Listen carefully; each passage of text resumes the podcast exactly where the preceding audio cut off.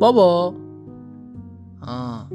میگم چرا شعله آتیش که تو کو بود زرد بود اما شعله گاز آبیه.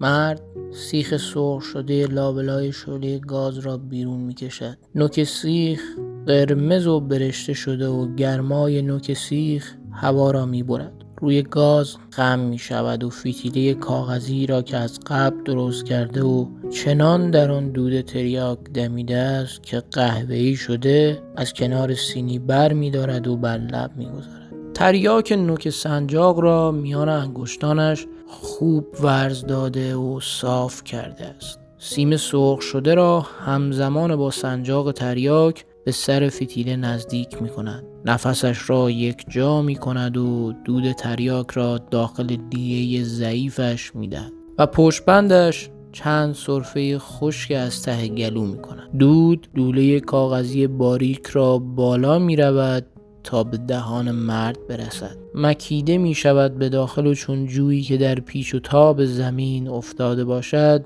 در پیش و تاب لوله کاغذی می افتد پشت خمیدهش را صاف می کند و دود تریاک کم کم توی بدنش کاری می شود. چشمان خمارش تازه از لابلای پلک های سنگینش بیرون می افتد. موجه های قبار گرفته از دود تریاک تو نور ضعیف لامپ نمایان می شود. دود را بازی بازی از لای لبهای کدرش بیرون می‌دهد و صدایش از ته حلقش جوری که دود توی گلویش به زبان راه ندهد بیرون می‌زند و می‌گوید پسر آخه این چه سوالیه که می‌پرسی تو مدرسه چی نشونتون میدن ها؟ برو آقا معلمت بپرس و این تیاگ و کوفتم نکن سر جدت اگر تریاک کاری شود و به سلول سلول بدنش برسد و جان دوباره به رگهایش ببخشد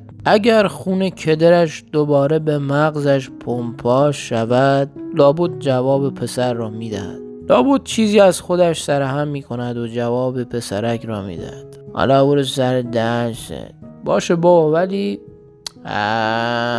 دیگه ولی و اما توش نیار پسر. پسر نگاه نگرانش را از بابا می‌گیرد و کنج اتاق لابلای وسایل خیاطی مادرش می نشیند که پهنشان کرده و حالا رفته داخل آشپزخانه تا چیزی برای ظهر بپزد.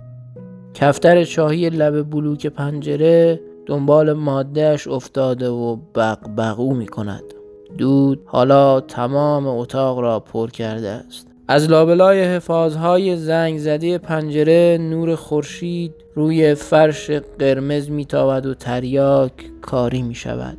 مرد مدام سیخ را روی لبه های فلزی گاز می و به شعله ها نگاه می کند که وقتی تن سیخ فلزی به تن لوله های بالای گاز می خورد قرمز می شود امین امین بابا بیا اینجا تا جواب سوال تو بهت بگم امین سر ذوق می آید و پهلوی بابا می رود بابا ببین حتما تو چوب هم یه چیزی به یه چیز دیگه می‌خوره که اینجوری رنگ شونه عوض میشه. امین سرش را با تعجب تکان می‌دهد و در فکرهایش غرق می شود که چه چیزی به چه چیزی می‌خورد که اینطور می شود حتما تو چوب هم یه چیزی هست که اینجوری میسوزه. هر چیزی که بسوزه یه رنگی داره. مثلا همین تریاک ببین دود میشه و این رنگی میشه. حالا مرد سیخ و سنجاق را به هم چسبانده و دود را با ولع کمتری داخل ریهایش میده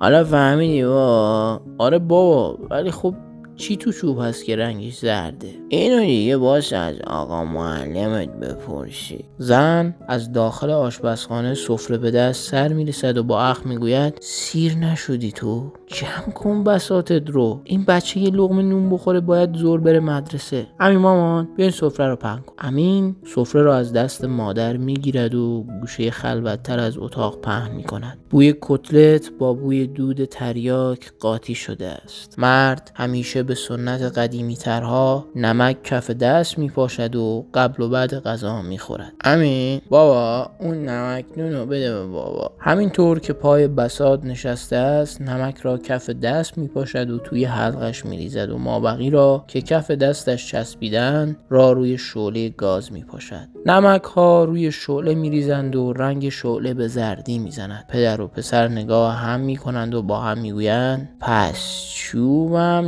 نمک داره که زرد می سوزه